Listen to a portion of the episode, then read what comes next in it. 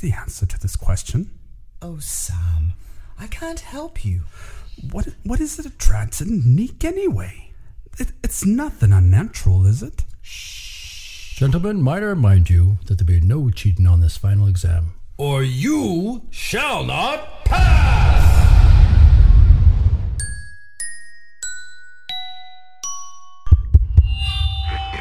Good morning, students. Welcome to school. Remember, the thought of the day is It was disconcerting to see the sun arc in less than a minute. To see a snail race by.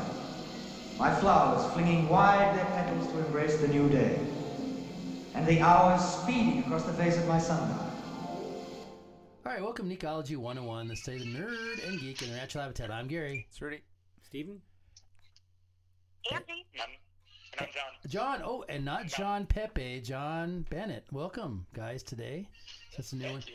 We've had Angie, we've already And run we are the knights who say, Neek. Nick.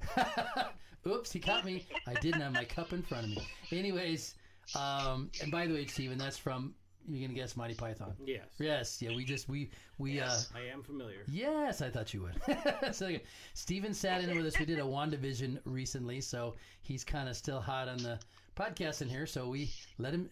We didn't let him leave yet. So we're doing the Wanda thing on you, right? Can't leave yet. You're a welcome guest. Um, hey, today uh, we're going to talk a little bit about. Um, they the boy, the guys always joke around about my book. I really haven't done a, a piece on it yet on chronologity. So today, and Rudy was going to talk a little bit. I was going to let you. Uh, you want to ask some questions or something, but um, I'm going to make you ask questions. There you go. No, I'm just kidding. But we're going to talk a little bit about that. And before though, we start about chronologity. I will tell you um, that one of the things I really enjoyed about this whole idea was now I'm not an inventor myself. My grandpa was. Okay, my grandpa was. His name is John Cabero. He actually worked for American Steel. Was it U.S. Steel? I think it was. He had all these really great ideas, but he never did anything with them. And what happened was he um, he threw these ideas, and other people took them. And he was one of those guys that history sort of like bypassed. And um, John, uh, Angie, we have our um, editing, uh, the by the hand editing, and John's been my editor to work with me. And I don't remember if I did I throw a character called one. You have a grandpa in there. I did. There's another character. Oh, it's in the second book. Oh, it is in the second book. But I do kind of mention a character that kind of history overlooked, and that's supposed to be my grandpa. Wait, there's a second book? Yes, we'll get to that one too. There's going to be six altogether. Um, but this is sort of a. This was written as a honor to my grandpa, and also about people finding their place in history because I love history as well. And a lot of times we forget that uh, you know he who does not learn from history is doomed to repeat it. Right. So, um, anyways, Rudy. So, what did you want to ask about the book? This is a weird interview, but You're asking the interviewer. yeah, Got it. go ahead. Hey, we do we do things a little bit different here, so that's okay. Great Scott! How did you come up with the idea of chronologity? Well, actually, I took a class years ago, and it was a writer's. It was basically build your writers, learn how to be a better writer, right? And I wrote this story out. I had nothing else to do. I had a very boring life, and this is, I think, this is before I got married years ago. Not that I don't have an exciting life now, but the thing is, uh, I sat down and wrote this novel, and a lot of it was uh, just a crazy idea that came in my head, and ended up being this huge long story. But um, I love time travel. I love the whole concept of time. And I joke that my wife is really good with money. She's a very good money manager. And I think I'm a good time manager. I know it sounds like a, a value, a commodity, but I think it is. Because if you value your time, you get things done, right? So, and this whole story was about a boy. And in a lot of ways, I wish I was Levy Rourke. I wish I was the character. And he's, he's a lot like me and all the stuff I went through as a kid and all the issues that happened and my parents and a lot of unfair things happen but you wish you could change history, and that's kind of where it all started from, something like that too. So, I know there's a lot of. Um, I mean, there, there's there's not a. There, there's a lot of time travel material out there that's Yeah. already been written. How how did how did you go about in wanting to make this different than any other time travel? I mean, because we you know we all talked about Bill and Ted's and yes, and Back to the uh, Future. and Back to the Future and how accurate that is. yeah, Yes. and you know, uh, what is it, Doctor Who, and Right. Yeah. So so how did you, what are things that you want uh, to make that different than you know just being a typical time travel story? Well, part of it is I think I really wanted to focus on you know they talk about good characters, right? That real that you could really connect with. So I really wanted to have uh, you know give give a Levy some story where he really had a lot of issues and he had a he struggled with his faith, right? Because he couldn't believe that God would allow all these things to happen to his family because pretty much he he says his family has the worst luck there is. And so everything that could go wrong goes wrong. And so i think i wanted to come at it where history was in jeopardy and and this unlikely hero would be someone and all his things go wrong actually help you know? And i and i want to have that where um and and i love history. Like you know um you guys have all seen uh uh, Night at the Museum, the second one, right? Remember that one? Yeah, I get them all confused. Oh, They're all about museums. Yes. They all take place at night. this had a lot of characters like from history. Like, what if they met? Right? Like the hero was, like the pharaoh was saying. Darth Vader walks up. He goes, "What is this look?" He goes, "He goes the asthmatic with the cape, the, going to the what are we going for here?" You know, um, and it's just funny. And they keep joking that he was wearing a dress. He goes, "No, it's a tunic." you all, and those who honor you. All I ask is your allegiance, and in return, I offer you the world. Literally. Are there any questions? Yeah, I got one. How come you're wearing a dress? This is not a dress, this is a tunic. Yes, you know, and I always thought it'd be kind of fun. What if certain historical people met? What would they talk about? What would happen? And so in this book, you do, um, John. You remember who? It's not just like historical figures; it's also them as kids, which I think is really cool. Yeah. Oh, it's fun. Did you enjoy that part too? When they were what if right when they started? Yeah. Yeah, yeah. Like, and, you know, like with the time travel stuff, it's always you know as adults, and you're trying to stop something that happens as adults, and then the concept of uh, how can you change things by starting with them as kids. Yes. I think it was a really cool twist on that. Oh, and the idea too is that you know, child children are impressionable, and one of the things that kind of here's what's fun about this book is it started off as a real. It's gone through a lot of hoops. It's gone through a lot of layers to get to where it is, and you guys are sort of my final, you know, trying to get the elements right. And when you write a book, we're talking about this, Stephen, about the right elements of a character or story. It takes time to do. time obviously to do it right and To the write a thing book about time Right, time. exactly and the thing is it's it's it's there's percolation there's taking time there's listening to people right taking advice from people um and everyone's had a great part in this too uh that i know i'll lose my train of thought real quick but uh wow there goes my there goes the there goes the idea off top of my head but the, um, There glad- goes, folks. i know. I was glad i did this before i turned 70 anyways um but but uh but oh taking things from the past and oh trauma. We were talking about trauma earlier. When children go through i think they said when they're in there because levy is 12 turning 13 that is it they call the impressionable age where what it's things that happen in that age can stick with you that can change your rest of your life. And so mr cross who is the you know the time traveler extraordinaire in this book he knows this and he has this plan to paint a picture perfect uh, picture of the future. He literally is actually painting the picture. He does that too. But the idea is that if he can catch people at the earliest stage or uh, that that, that crisis in their life maybe he can turn things in a positive direction, right? Like a Hitler or something, right? And and steer the course of the future a little different, but it's very subtle. And he's got this whole plan, which, by the way, John, we will hear the whole plan at some point, maybe later in another book. I think it's going to come out. Yeah. Um, it never fails uh, fares well when someone says, "Oh, we can do it." You know, like Hitler. yeah, change Hitler. Well, there's other people too in there too that uh, you know could have could, they got the history bypassed because they didn't take those steps out, and they, he pushes those guys a little forward too, and they weren't necessarily bad people, but but then again, the point was think about the Tory Corrie Boom, Tory, um, Corrie Ten Booms, the other heroes that became heroes because of Hitler. You take him away, you change them too. So it's really a very subtle art to change history, right? You know, there's that that um, the question that they had in uh, is it uh, Endgame, where it's like, oh, we can just uh, you know travel back to Baby Thanos and kill him, you know, Yeah. and that was that whole you know, oh, if you can tra- if you can travel back and, and Baby find Hitler. Baby Hitler, you know, well you Yeah, yeah, exactly. Thank you, War Machine. right? Yes. So, but you know, you know, what, is that our? And the thing is, too, we often look at unfair things and think that should change, but don't we change as people and grow through unfair things? So, or things that shouldn't we we think are bad, but we don't see the bigger picture. And I think Levy's very myopic, where he goes, "My family's gone through stuff. My dad almost," blah, blah, blah," and you'll realize open that up a little bit bigger.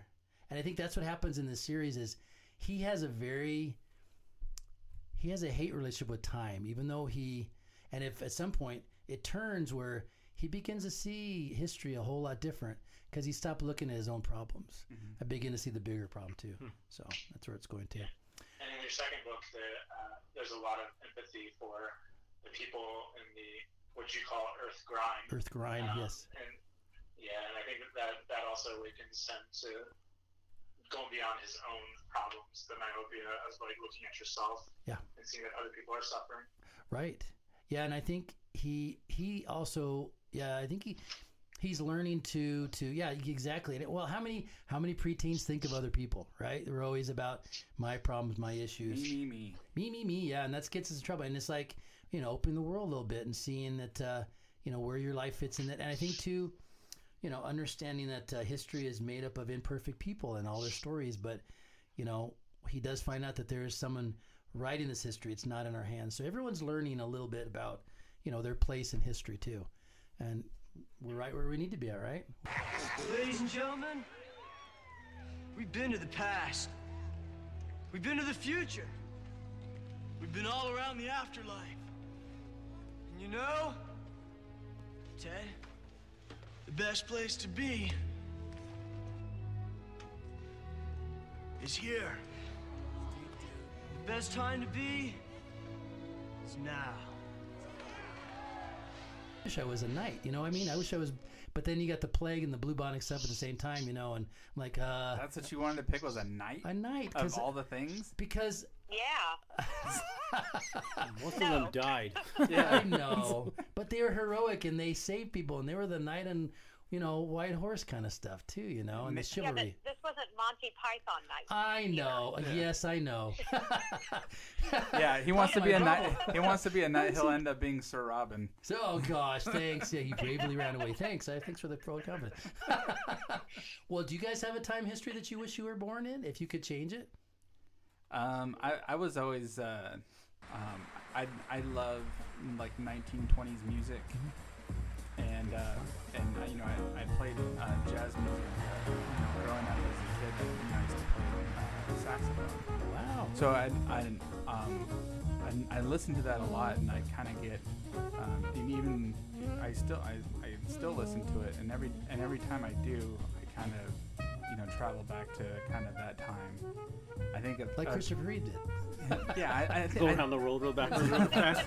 I think of anything, it'd probably be in, in that era, even though you know you have like the Great Depression in that area and era, and then World War One, and Right. you know it, it's always the it's the it's the uh, the grand nostalgia part of that world, and not not the troubles of that part Right. of that world. You've seen yeah. the best of it. Yeah. That's why I said the night. I said the shiny, not the the muddy. Mhm. and the, what do you mean? There'd be times in history I'd want to visit, but I wouldn't want to live there. So you're- you're good, Yeah, just where you are, right? I just watch it. Yeah, just, Yeah. yeah. I- I, I- like modern plumbing, and Yes. I like not having to catch the bubonic plague. That's always good. Yep. Not Oh, that there aren't that there aren't things that we can't catch. All the women dying at childbirth. and- Yeah, that's true. Angie, do you have a time Oh. period that you? Oh yes. Would you go back or I, would I you? I thought growing up in the 80s, 80s was great. Uh, Yeah. I don't. I don't think I would change that. Yeah, I mean, modern medicine. Who wants to have a leg injury and have it cut off with no, you know, anesthesia? Or It's a something? fingernail. Like, Oh, the whole hand's got to and come knowing off. me, I wouldn't have survived more than 10 years back then. Right. So Oh. I will stick with the 80s. Growing up then. Thank You. See, and you can and you can always find the negative in, in always times. Like when I think in 1980s, I like, oh, you mean the rise of crack? right. Exactly. It is location, location, location Yeah. when it comes to time Right. travel. John, do you? But Have you know, Yeah. the best, best movie and music ever.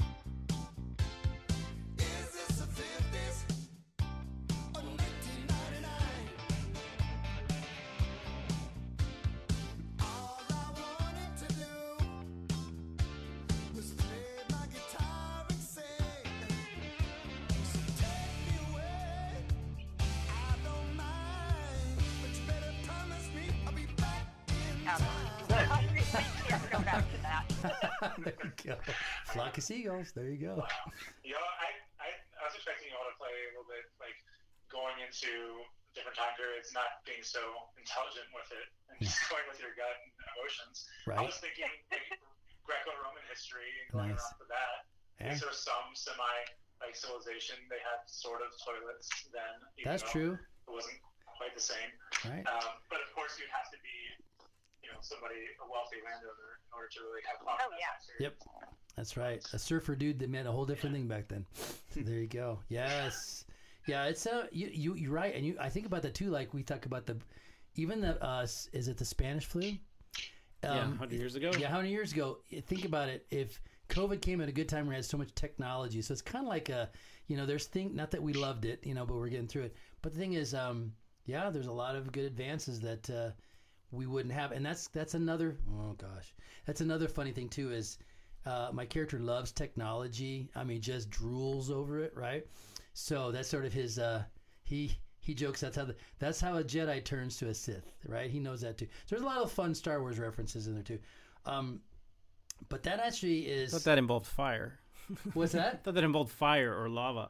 yeah, yeah, exactly. No, it, Yeah. it involves high ground. the high ground.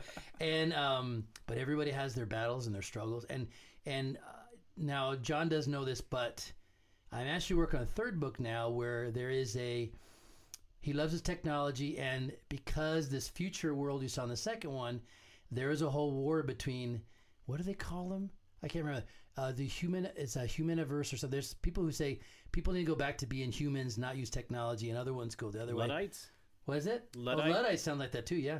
And the thing is, um, and you wonder, you know, does it take away from us being human by the relying on technology too much? So there's a whole battle, and that that leads into some other larger issues uh, that people uh, will be willing to fight for, you know. So, and our character is not always on the good side in, in the future, so we'll see. Yeah. Yeah. So ca- things can change, and maybe for the good, you know. So. You, you were saying that uh, the your life and and your family life and uh, and the main character's uh, uh, family life are kind of similar. Did Mhm. you did you mean to play close to the hip on that? Yeah, I, think I, I I have no problem sharing about struggles I go through because that's how people know you're real. And the thing is, building good characters. Um, one of the things that's what I love to do, and this is nothing like nothing I plan. Sometimes God will have me read something. Like I was reading a National Geographic backer from 1962. Okay, and I'm going through going, and I'm reading this thing about. Um, uh, oh, Atlantic. The Atlantic had these huge storms in 1961. I think it was kind of wiped out so much stuff, and the the this has a point. Trust me, it goes. I just close my eyes for it. So they had their the Army Corps of Engineers. They had all these guys who were experimenting with all kinds of like uh, ways to to alleviate water. It was pretty amazing. Just these guys putting their brain to work on all these crazy things in design, and so stuff like that, that reality things, really like we're talking about. Michael Crichton's good at that, right? Just kind of connecting to real life. And I think when it comes to characters, sci-fi.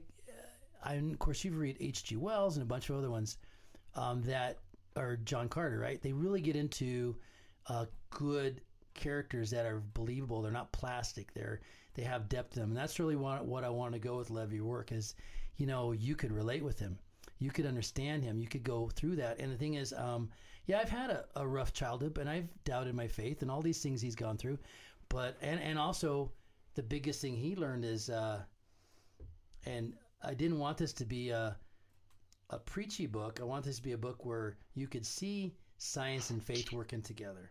You could see faith in everyday application. That happens. It does happen. what? And uh, and it sometimes happens in the uh, worst situations you can imagine. Right? I'm a child of a divorced family.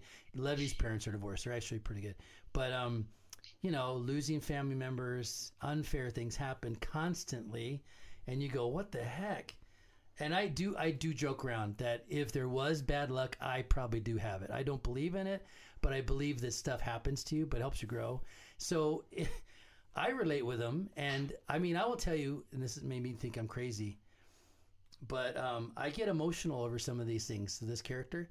And one of the things I want to put, and I haven't, okay, so John, I, I, um, so he and I get the secret code. He, he knows- he knows where it's going, But one of the things I want to put into the book because there's six books all together. It's called a hexatron. Okay, nothing to relate with WandaVision, but it's hexa. You know, it's six, and it ties back into this. What is the strongest nat- uh, natural shape? Really? Yeah. Oh, I didn't know that. Well, that's why you know. That's why they like use the it. I'm writing that down. honey- honey- honeycombs have that uh, have that structure because it's the strongest known geometric shape. Okay, you know what? You just helped me with another part. See, that's that's the jewels right there, right? Um, because this group is called the. Six the number for, Ah. uh, for humans in the Bible. It is. It's the number of humans. Yep. You don't want. You don't want. You don't want triple that. That's not a good number. But you know, um, but a team, a team working together. So the A6 or anac- anachronistic six, that they stand for. This is a team that's behind the scenes, and they're kind of like tie the story all together. So, um, where's my point with this? Oh, uh, so uh, I lost my. You'll find it. I'll find it. Yes, um, but the thing is, it's tying uh, tying things together to go with. Man, that was a good point too. Anyways, um, uh, it, it's it's a it's a learning lesson. So I keep the flubs in here. I don't care. But the thing is, um, yeah, man, it was a really good one too. so six hexatron. Let me back up. Six hexatron. Uh, okay, okay, I got it. So there's the first two books were a couplet. I actually split them because they're really long, and that's like a two books. The next three are our trilogy, and so it's a time travel. It's a time war trilogy. So um, and each of the books, it's kind of fun because I want to mix two genres. So I want to mix the old west because time travel is like the new frontier, and time travel. So uh, the first book is uh, a fistful of crontons. I actually did watch the movie after the fact. Fistful of dollars. I'm like, there's a lot of little. Not a fistful of datas. That's a good idea. Oh. Yes. I, uh, second one is um, uh, is How the West Was Warped, and I just watched that movie, How the West Was Won. It's actually pretty good. Very, very. Old westerns are good. They're good, and I'm like, it's kind of funny how. They, and then the third one's the good, the odd, and the ugly. So, and it, but there's other, and the last one, there's some, they're, they're kind of fun, and it just gives you some direction and grounding. uh, too, so. But it's fun. Um, so, can I ask you a question, Gary? yeah, go, yeah, yeah, please. I'm just yapping. Do you have a fascination with Annie Oakley? With Annie Oakley. Oh, you uh, you know what? I will tell you, I really like. What's so funny? I like those warrior women kind of thing, right? The elves and things like that. Just like they're kind of like, wow, you know, like they're pretty amazing. Joan of Arcs. Uh, yeah, yeah, yeah, yeah. And the thing is, um, I'm blessed with a strong woman. My wife, my my wife, she's very quiet, but she's very, you know, I'm more the emotional in the family. That's just husband points. I know. she's not listening. She she left somewhere. Anyway, your podcast She, is she doesn't. She doesn't listen to this show. no, she doesn't. She know she knows about it though. Um, at least got my daughter involved, so that's fine. But um, Annie Oakley, I did read some really neat things about her life. Uh, and uh, by the way, she will pop up. Uh, John, I'll tell you. Uh, don't tell anybody, but one of the characters does actually meet her, but it's not Levy. so, um, Oh no! yes, Levy's love interest. and I don't think they're ever going to meet. It's just two people that if they were to met, they would change the course history, and they're not meant to, right?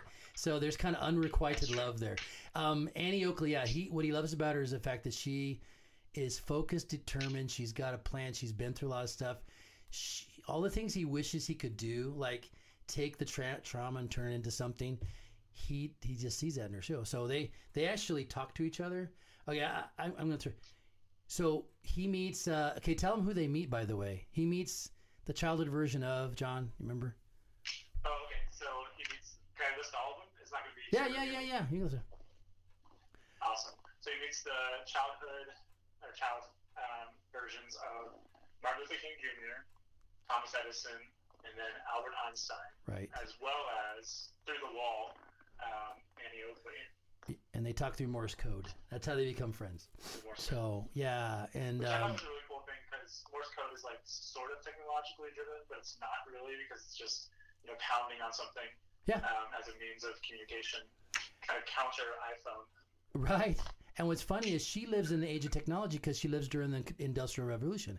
So to her, that's a big thing, right? That's the world is changing around them. So they have that in common that they love technology from above from a different time period, right? So it's crazy, and that that the 1800s will come into play too in the other books too. So, um, yeah, so it's been fun, and I just uh, uh, again working on those. Um, it's been a lot of fun series to do. Um, we do talk a lot about nerds and geeks, which tie into this podcast. That's why we're talking about it. And I guess the challenge is every underdog has their day, right? And will we listen to destiny, or we let f- f- fear keep us from, you know, taking on our faith? So that's kind of where you know it's been. It's been a fun series, and I encourage anybody who's writing a book. You know, John says writing a book. Angie works on books all the time. I don't know if my you work on scripts, Stephen. That's awesome. But to do that, keep up with your work. Keep doing that. And I think if anything, I, I want to do this because I want to encourage people that they got a story to tell to tell it because history's full of all kinds of stories, right? And struggles and all. So that's kind of where we're going at. And now to kind of tie kind of tile it up. Do you have any other questions about it? Because we're gonna talk about where. Yeah, you can, you can move on. Well, we're talking about self-publishing. There's so many ways that you can get your book out there that weren't there five years ago. Hmm. And Angie, I know one of the things that John talked to you about was, you know, self-publishing or traditional publishing, and maybe you could tell us a little bit about why you chose self-publishing yourself. Why you thought that was a great route. Yeah. So, yeah, we have, I mean, so many avenues open to us that we didn't back in the 90s, let's say, because in the early 2000s, you started to see the uh, beginnings of what are called vanity presses. And that's where you pay somebody to publish your book. Right. And then, so they would take like $5,000 of your money and then take a bit of royalties. And this was the way to try to get people who really wanted to publish with a publisher, but they weren't being accepted by a publisher. Right. So uh, these vanity presses went on for, well, they're still out there today, Mm-hmm. you know, um, and they really don't do anything for you, you know. Yeah. Um, they they basically just they have you edit your book. Um, maybe they will offer editing. Um, they offer uh, tell you that they're going to market your book, and they never do. You do it yourself. And then it all you do it yourself. Yeah. So and then you're giving them part of your uh, royalties on top of what you've paid them to put out your book. So this Sounds is like Sounds like the deal. beginning of Yeah. self-publishing. You know. right. this is where it was like, okay, people really want to publish, but they can't seem to land an agent or a publishing company. Right. And um, so from there, it kind of went to self-publishing. You know, that that started up, you know, pretty early on. Yeah. Um, I signed with a uh, with a pub, small pub company back in 2003, 2004. Yeah.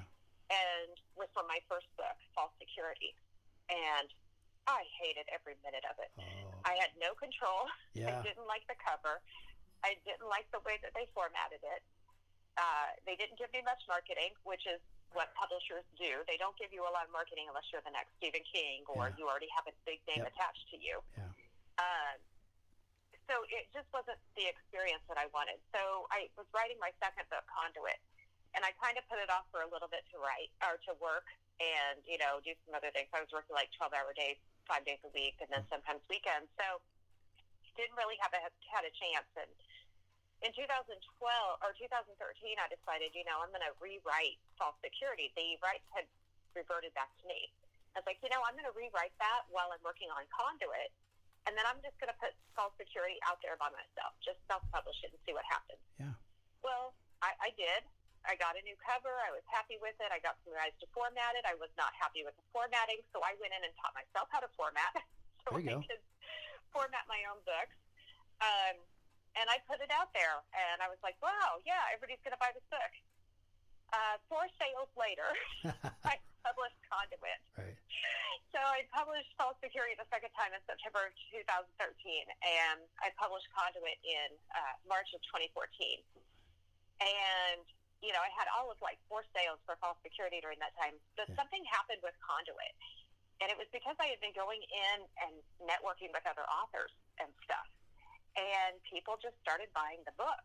Yeah. And then more people bought the book, and then more reviews came. And then before I know it, I was at the top of the Amazon list outselling Stephen King a few times. Wow. So it was like this huge boom, you know, like, oh my gosh, so see what I can do when I'm spending 80 hours a day Right. more marketing my, my stuff, you know. Right. Um, and I learned how, learned how to do all that, learned how to uh, uh, not manipulate the system, but work the system Yeah. as it is created. Um, and it's it's difficult. It's still difficult today. Sure. You know, just because you have a book with a lot of sales and you know that that best-selling, award-winning title, it doesn't mean your next book's going to sell great. You Yeah. know, Yeah. you still have to put in the marketing and you still have to put in the work. So, you know, self-publishing is for those who would rather risk it themselves. Um, trying to land an agent, a publisher, I mean, it, it, it's a good way to go. Um, you have to understand that a lot of people get 100 rejection letters before they get an acceptance from an Yep, agent. Yep. And then once they get accepted by an agent, that agent then has to find a publisher for you. So we're talking years down the road. Right.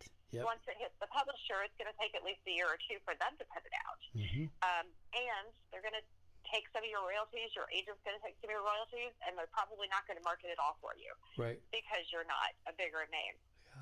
Yeah. So I, I choose to keep going with self-publishing just because I really enjoy it. I love control. Yeah. I love when I'm done writing, I could send it to my editor, bring it back, reread it, rewrite it, send it back to her, get it back, and then say, okay, I'm going to go publish today. Yeah.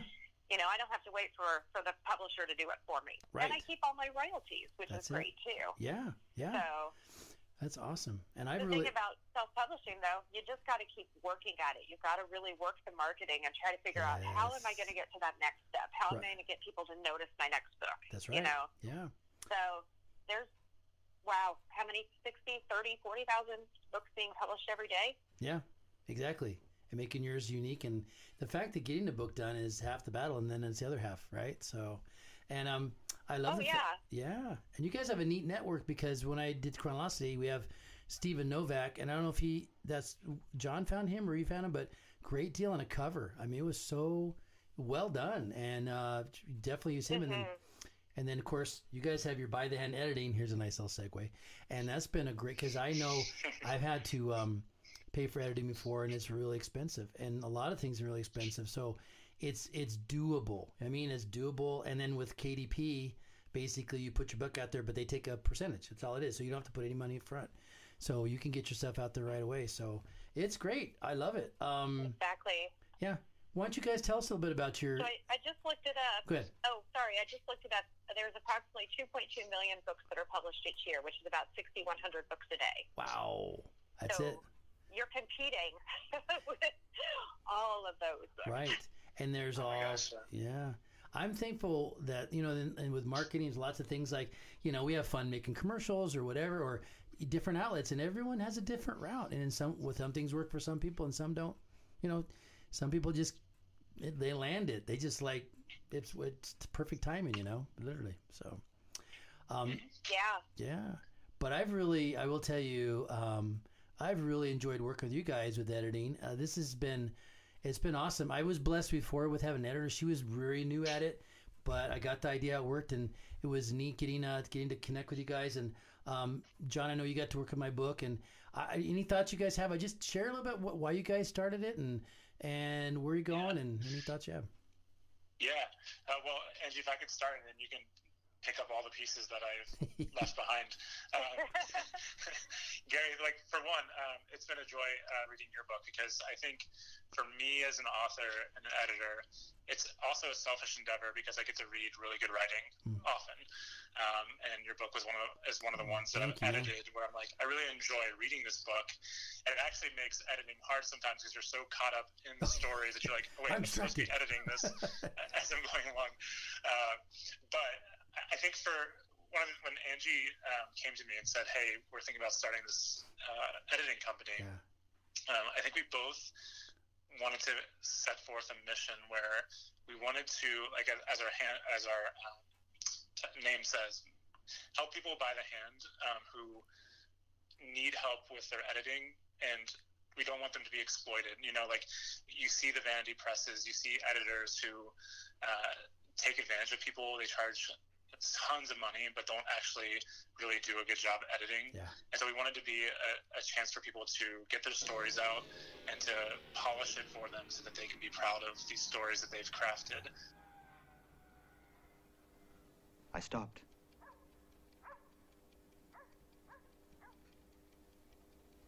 No change. Everything exactly as it had been before. But no, the clock said 6.31 when I started, and now it was 8.09. And the candle, shorter by inches. it's good to hear that uh, people they invest in what you're doing. That's what you guys do. You ask good questions. You point out things that you need. It's just have it's a conversation, and I really believe that writing and editing are two parts of the whole story. Without one, you can't do the other. So the thing is, uh, it's it's great. So thank you. Yeah, and I'm an, and I'm an English teacher, and I'm writing novels. But you know, when I have people edit it, they find mistakes Oh, where sure. you know, instead of saying to Yes. the to the store, I write the the store. You know, Oh, yeah, yes. we all make these mistakes, and it, it always helps to have another set of eyes. Yeah, um, to that's help. it. Oh yeah, and like when I when I get my books edited, I have my own editor that I go to, CJ Pinard. I know that sounds weird. I don't go directly to my editor, but I've been using her forever. So I use her, and then I also send it to John and usually Melanie on our team, Melanie uh, Rouse on our team, Awesome. because we have two Melanies. Um, but it's so funny that you mentioned that um, that uh, the last book, the last story that I wrote, CJ was was editing it, and she put a note there. I had written "kick him in the chin," and I meant shin, and I saw that, and I just wanted to scream. I was just like, so I put on Facebook. I said, "A shin is not a chin. A shin is not a chin. a shin is not a chin." But it's more and violent. That made everybody chuckle, you know. My word. Um, One hurts more than the other. exactly. I know. I yeah, think I they have the same level of pain. chin, but you know. right. Um, so I, I, it always reminds me of this uh, story that I heard about Stephen King, and I, I think it was in his book on writing, which I highly recommend that every single writer, no matter what genre you are reading, you've got to stop now, go pick up a, a, a copy of On Writing by Stephen King, and you're going to find out number one, you're not as crazy as you think you are, mm-hmm. because everything things that he does that I always thought I was crazy for doing this, I was like, oh my gosh, well if Stephen King does it, it's okay that I do it then. Right. Because I approve. But one of the things that I learned from him is that everybody makes mistakes. Yeah. And in his book, Salem's Lot, um, it was the start of pheasant season. Hmm. But he left out the H when Oh. he sent it to his editor. So it was the start of Peasant season. Pull. so all the peasants were Bring going out to be your dead. hunted. in Salem's Lot. Yeah, peasant under glass does not sound good at all. Yeah, I know. yeah. It just makes me laugh because it, it ma- realize it makes me realize that every one of us writers are human. Oh, yes. And the thing that I always tell new new authors or starting out authors is we have all started at the very beginning. We've all started our journey at the word go. Yeah. We didn't know what we were doing. All we knew was that we had a story and we thought we wanted to tell it. Right. Maybe we were avid readers. Maybe we were an English teacher. Maybe we're a junkie of time travel. you Mhm, know, yeah. it doesn't matter. You have a story. You want to put it down, and you want to somehow get it out into the world. Right. And that's the hard part. Like the easy part is writing the book. Gary, I'm sure you agree with that by now. Right. Get it out of your head. Yeah, writing is so easy. It's everything that comes after writing. Yes, oh wait, exactly. this has to go to an editor, and they're going to rip it to Mhm. shreds with all the red ink. Yep. And yes, we still use red ink on track changes today. They do. Um, I've seen it. but you know, then you've got to figure out what kind of cover you want, and then you've got to figure out your blurb, which is the blurb is arguably the hardest thing to do. Oh, by the way, we'll add that to Uh, my feed besides too. the- How's that? yeah. Thank you. Besides the query letter, so uh, the blurb is basically, for those who don't know, it's what's on the back of your book. It's Yep. When you pick up the book on the bookshelf, you look at the back of the book or inside the jacket cover, and you read what the book is about. Yes. That is the blurb. Two to three paragraphs, very minimal, and you have to entice the reader. And then you have the query letter, which Gary had the privilege of writing one, and with I, my help. Yes. And um, those are very complicated too. Those they're Yeah. specifically designed to go out to agents to see if an agent wants you. Right. And then you have the, what's called the synopsis, which is one to three pages, depending on which publisher or Oh, agent you're sending your work to. stuff, It, yep. it Mhm. changes with what they want. Right. So. There's a lot that goes into it. And if you decide to publish it on your own, great. You get your editor, you figure out your cover, you write your blurb, Mm-hmm. you put it out into the world. But then you don't do what I did with false security the second time around. Just let it sit there and hope Yes. somebody purchasing your Oh. book. You know. Right. You have to actually market. You have to network with other authors. You have to meet new readers. Yep. And arguably, that's one of my favorite things Oh, yeah. about being an indie author. Yeah. When you're famous, like Stephen King and stuff, you can't talk to your readers. Mm. I have so many long lasting friendships that have been created Yeah. because I'm an indie author. Right. People that I have met who started out as a reader of mine contacted me.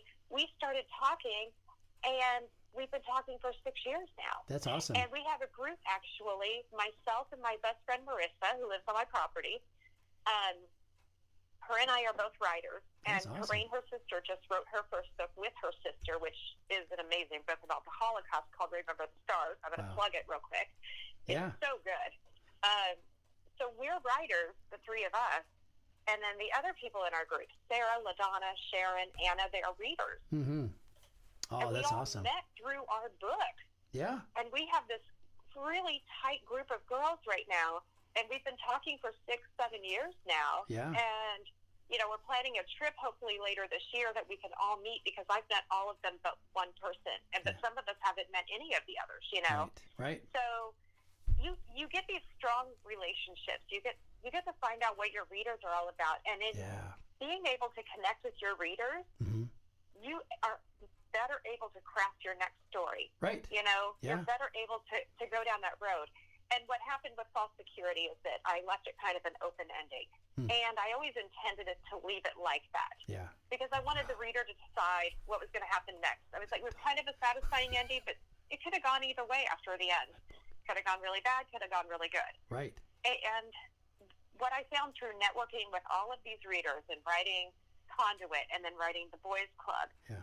is that they were bugging the hell out of me to get a second Get done. Right. That's good. Yeah. So seven, yeah, seven years after it was written, I finally gave in to my readers Good job. and you know one one reader she, she, sharon in particular she's in our group uh, she kept saying i need you to bring back this character and i'm like look that character's dead you know going into the book False Didn't you read Misery? They, that's how the whole problem started. yeah you know he's dead That's when you don't want to meet your dead fans. before you even meet him yeah she said no you have to bring him back make it a soap opera where he didn't really die Oh, my like, gosh." Can't." to this day, she still bugs me Yep. about this character. Published False Security in 2013. It is 2021. I still get nasty messages from people and from her. Yeah, that's not me bugging about Chrysalis or nothing, too, right? Same thing. Yeah, yeah. What's um, gonna happen yeah, next? Well, Chrysalis, yeah, it was open ended there, but it kind of it was satisfying. Yeah, it was. Point. It Do you was think it was satisfying? Um, and I won't say what happened, of course, because it's a de- it's a big giveaway. Right. Um, but yeah, it could go either way. Yeah. It could go really good Yeah. from there, or it could go really bad. Yeah. And I will revisit that story. Sure. But um, I have to finish writing. Well, I'm writing something right now Gotcha. for a, a sequel for my last book, and then I've got a sequel for the Dark. Um, I'm sorry, Conduit, which is my second book. Right. And I've kind of done to my readers what I did in False Security. It is now seven years in March that I published Conduit, and I still haven't given them a sequel. I Ah. feel so bad. That's who's knocking at your I door get right now. messages all the time. Right? Rudy, we can jump in there? Oh. No, when we were talking about the uh, like the soap opera kind of storyline, it's like you could always go with the Yeah. evil twin brother. right? Exactly. Evil twin. That's right. That, pull well, that one out. character's. It's funny you say that because that character's brother actually makes an appearance in False Hope. Nice. So See, he's a he's big got an eye patch False and Hope, everything. so Yeah. I Little goatee. he was happy and satisfied with his brother. right? There you go. That's awesome. That's awesome. And there you Yeah, so go. that was a long way to say that I really love being an indie author. I, I love everything about it. Yeah. I love the connection you can have with readers. Um, John Bennett, you've done a couple little book signings at the, the library through um, the San Bernardino Writers Group, but now you're, you've moved away, so you, you don't have any right now. Um, Gary, maybe you'll get a chance to do a book signing or something. That's what we're shooting Um, for. Yep. What I found, y- Oh, I yeah, what I one. found I did one. so At the house, right? I did with the house, yeah. those Yeah. book signings. Yes. Oh, I did have one at the house. Is it asking? I did have one during. I did it during COVID. Okay, go and rat on me, but it was really Oh, good. you did? I did. Yeah, I did a book signing, and He it was, coughed on each one. It was great. Ah, yes. So I helped That- for for three dollars extra. three dollars extra, yeah. No, it was good. Everyone came. There was, but yeah, we did it. I think they did it in February. Did I do it in Fe- No, it is February. I did it in um Oh, November. We're in March. November- last pat in November. Oh wow. Yeah. Yeah, but it went really good. It was really neat to talk to people, and I had a um, a boy. In fact, uh, I'm sorry, I cut in your story, but um, a guy I graduated from college with. He just popped. in. He goes, "You remember me from college?" I'm like, "Yeah." He goes, "Here's my son. He wants to talk to you about book writing." I'm like, "Oh, okay." It was awesome. it was Yeah. really great. So Oh wow. very fun. But yeah, You we'll do more um, of those. Yeah. Yeah, it, it's so great to be able to meet those readers firsthand. Yes. But not only that, you get to meet other authors. Yeah. So, like, I do, um, I have five book signings this year. Uh, my first one's in Lawrence, Kansas, and then I have New Orleans, Orlando, Wow. Louisville, Kentucky, at, a, at, a, an asylum that's haunted, supposedly. And then Sure, of course, Mansfield Prison in Ohio that is Wow. also supposedly haunted. Ah, Um, so I'm very excited to have book signings again because last year was kind of COVID year. awesome. Um, everything was canceled. Um, but I found myself that, like last year, I almost was dying inside. I was like, no, I got to get in front of readers now. Um, know. But being in front of a reader, meeting the authors next to you, and these book signings can have anywhere between 20 to 90 to 100 and some authors there at the event. That's awesome. Yeah. That's awesome. So you're gonna it's do like that? a Comic Con convention. Yes. but So- it's for, for writing. Yeah. And that is like the best feeling in the world is to be standing right there with the reader in front of you, getting to meet someone new, Yeah. getting to hear their story. And some of those friendships have continued past the book signing also. That's and awesome. John, you've done book signings with me at San Bernardino. Did you also find that to be true? It was enjoyable to talk to the readers and stuff. Oh, yeah, it was it was awesome, and I I think one of the things that I really cherished was having authors kind of share like their own um, process and struggle and Yeah. triumphs, and um, you're like cheering for everybody to get a book sold, and people are cheering you on, and like pushing people your direction too. You know, like if you're not having the greatest day of sales, and so it's a really cool community to be a part of. That's awesome. You know, it's so funny when you guys are talking and going, Definitely. oh, you hold, they hold horror stuff in old houses. Like, yep, we went to the uh, Amityville and then to the Overlook. I can imagine your, the Overlook Hotel, right? She called it shiny. And for a long time, I thought it was just the two of us that had the shine to us. Just like you probably thought you was the only one.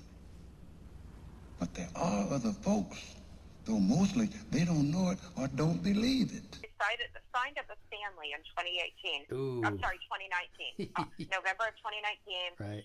Um, I stayed on the fourth floor where um, it's supposedly where all the children are, you know, haunting everything. And, Right. you know, I'm not a person who believes in ghosts, which makes it so much more fun to write about it. Yeah, yeah, yeah, gotcha. I can make whatever, whatever I want to about it. um, but I heard some things. I did.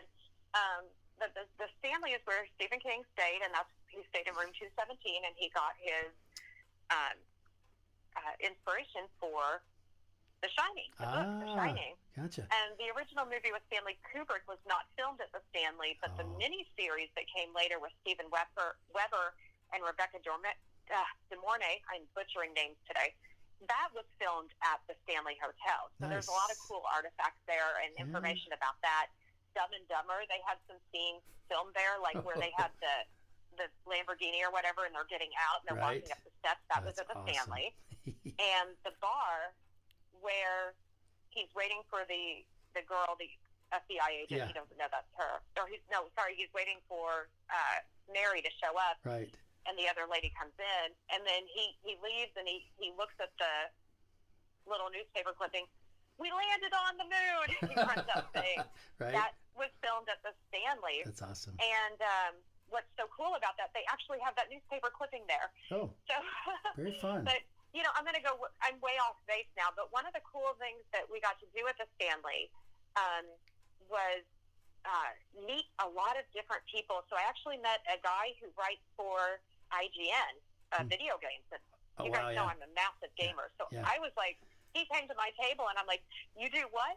You do what? Like I was enamored with him. Sure. he got to write for IGN. That's awesome. Um, but then after the book signing, and this is kind of like we could go do a whole thing about how to market your books, but um, towards the end of the book signing, it was a very long one. It was eight hours, and usually they're about four hours, but there was a mix-up with the time, and we ended up with the room for eight hours. So a lot of people left like two hours before it was finished because they just wanted to go out and do something. and me and a handful of people, we stayed and we still signed books and met new, more people. And because there were less of us, we had a better chance of selling books. Yeah.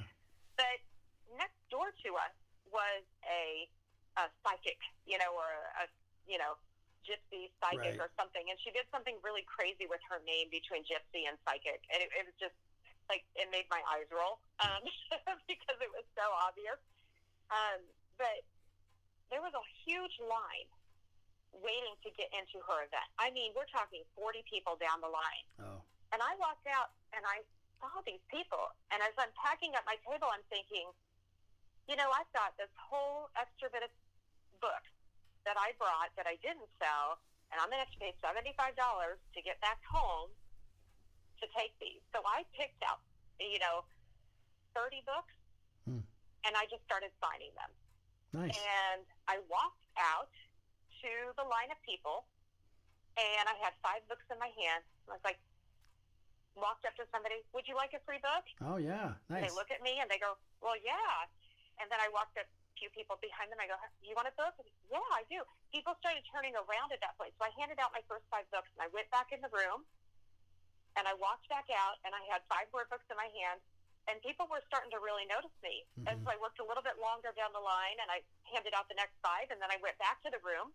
And when I came back, people started shouting, me, me, me. I want a book Yeah. with their arms raised. Right, right. And I was like, this is so. So I gave away 30 books, and I figured that was $50 worth of inventory to give them the night of their lives. You hmm. know, get, give them an experience that they hadn't done before to make me really happy having Yeah. that experience. And I don't have to pay Southwest 75 bucks to bring these books back. Nice. And you might have got a reader out of that. you know, so it. Things like that. Yeah, with marketing, you kind of have to think on your feet sometimes. That's so I know I got really long-winded there, but it was such a great experience. You know. Yeah. Well, you know we can do? We got we got to tie up, but I'll tell you what. Maybe for your clubhouse, we should talk about marketing. I'd love to know because I do have friends who've written books and they have had lots of them, but they don't have like a pastor or someone written a fiction book. They can't. They don't have time because of their position Mm. to really to really publish them. That would be great. Maybe that's our next thing to talk about. Yeah. They're Not good, today. too. I've Oh, read them. absolutely. And you know, I, I mentor authors all the time, so if you ever want to send one over to me with questions, that's totally fine. Great I am idea. really glad yeah. to help out anybody that needs assistance. We'll make sure we get your contact information. So, hey, um, I, I, I, uh, I tie it up, but it is a time factor here. so, and Rudy's getting a little. I know. I'm sorry. No, no, no. It's No, awesome. it's great. It's awesome. And then this is what I was hoping we talk about. We just kind of the whole book thing, and maybe get people excited about getting their stories out there and making Mhm. connections. And and a little plug that we are going to be, you know, maybe coming up with some ideas where people can can can sit in and talk and get that whole discussion. So we'll we'll get some things going. Maybe that clubhouse or something. That would be awesome. So. But uh, thank you, thank you guys, and these guys are all across country. So thank you so much for being here with us today too. It's awesome. nice. So Yeah, thanks for having us. you betcha. All right. Here's our. All right. So I'm still Gary. Still Rudy. Still Steven. I'm still Angie. Are you still I'm John? still John. Yes. not not John Bennett. right. And class is dismissed. Have a good one. Wait a minute. Wait a minute, Doc. Uh, are you telling me that you built a time machine?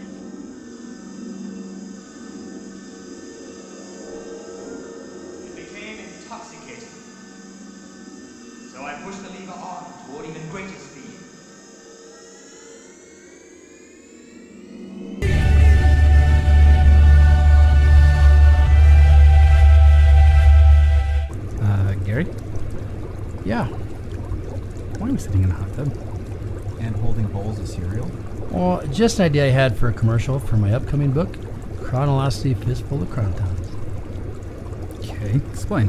Well, my main character, Levy, invents a water based time machine and is in a race against time to save his family, hence the hot tub.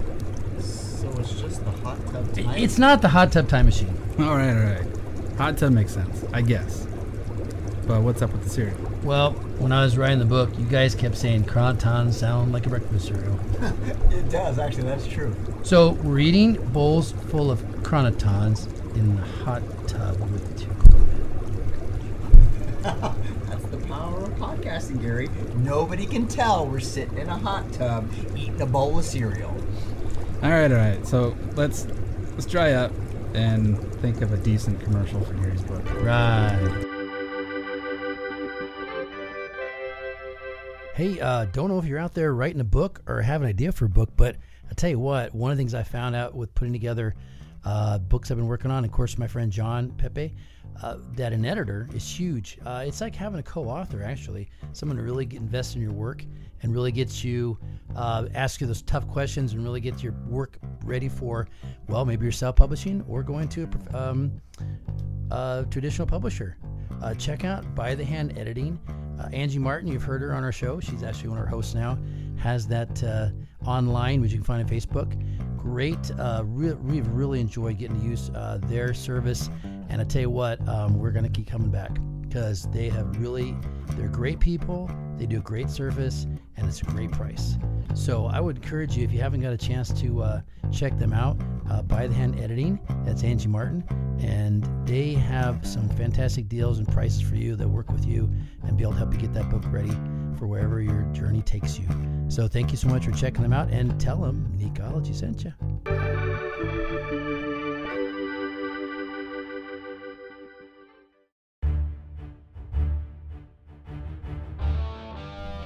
Thanks for listening to Necology 101, the of nerd and geek in their natural habitat. If you like what you hear, hit that subscribe button and stay up to date with all that's new in the fandom universe. You can find Necology 101 on Spotify, YouTube, Podbean, or wherever you listen to podcasts. Love to hear from our fans, and your input helps make this show possible. Find us on Facebook and Instagram at Gotham and Geeks, or you can contact us at Ecology101class at gmail.com. We know we have a lot of fandom choices out there, so thanks for letting us invade your fandom universe. Because we are still the knights who say, Neek.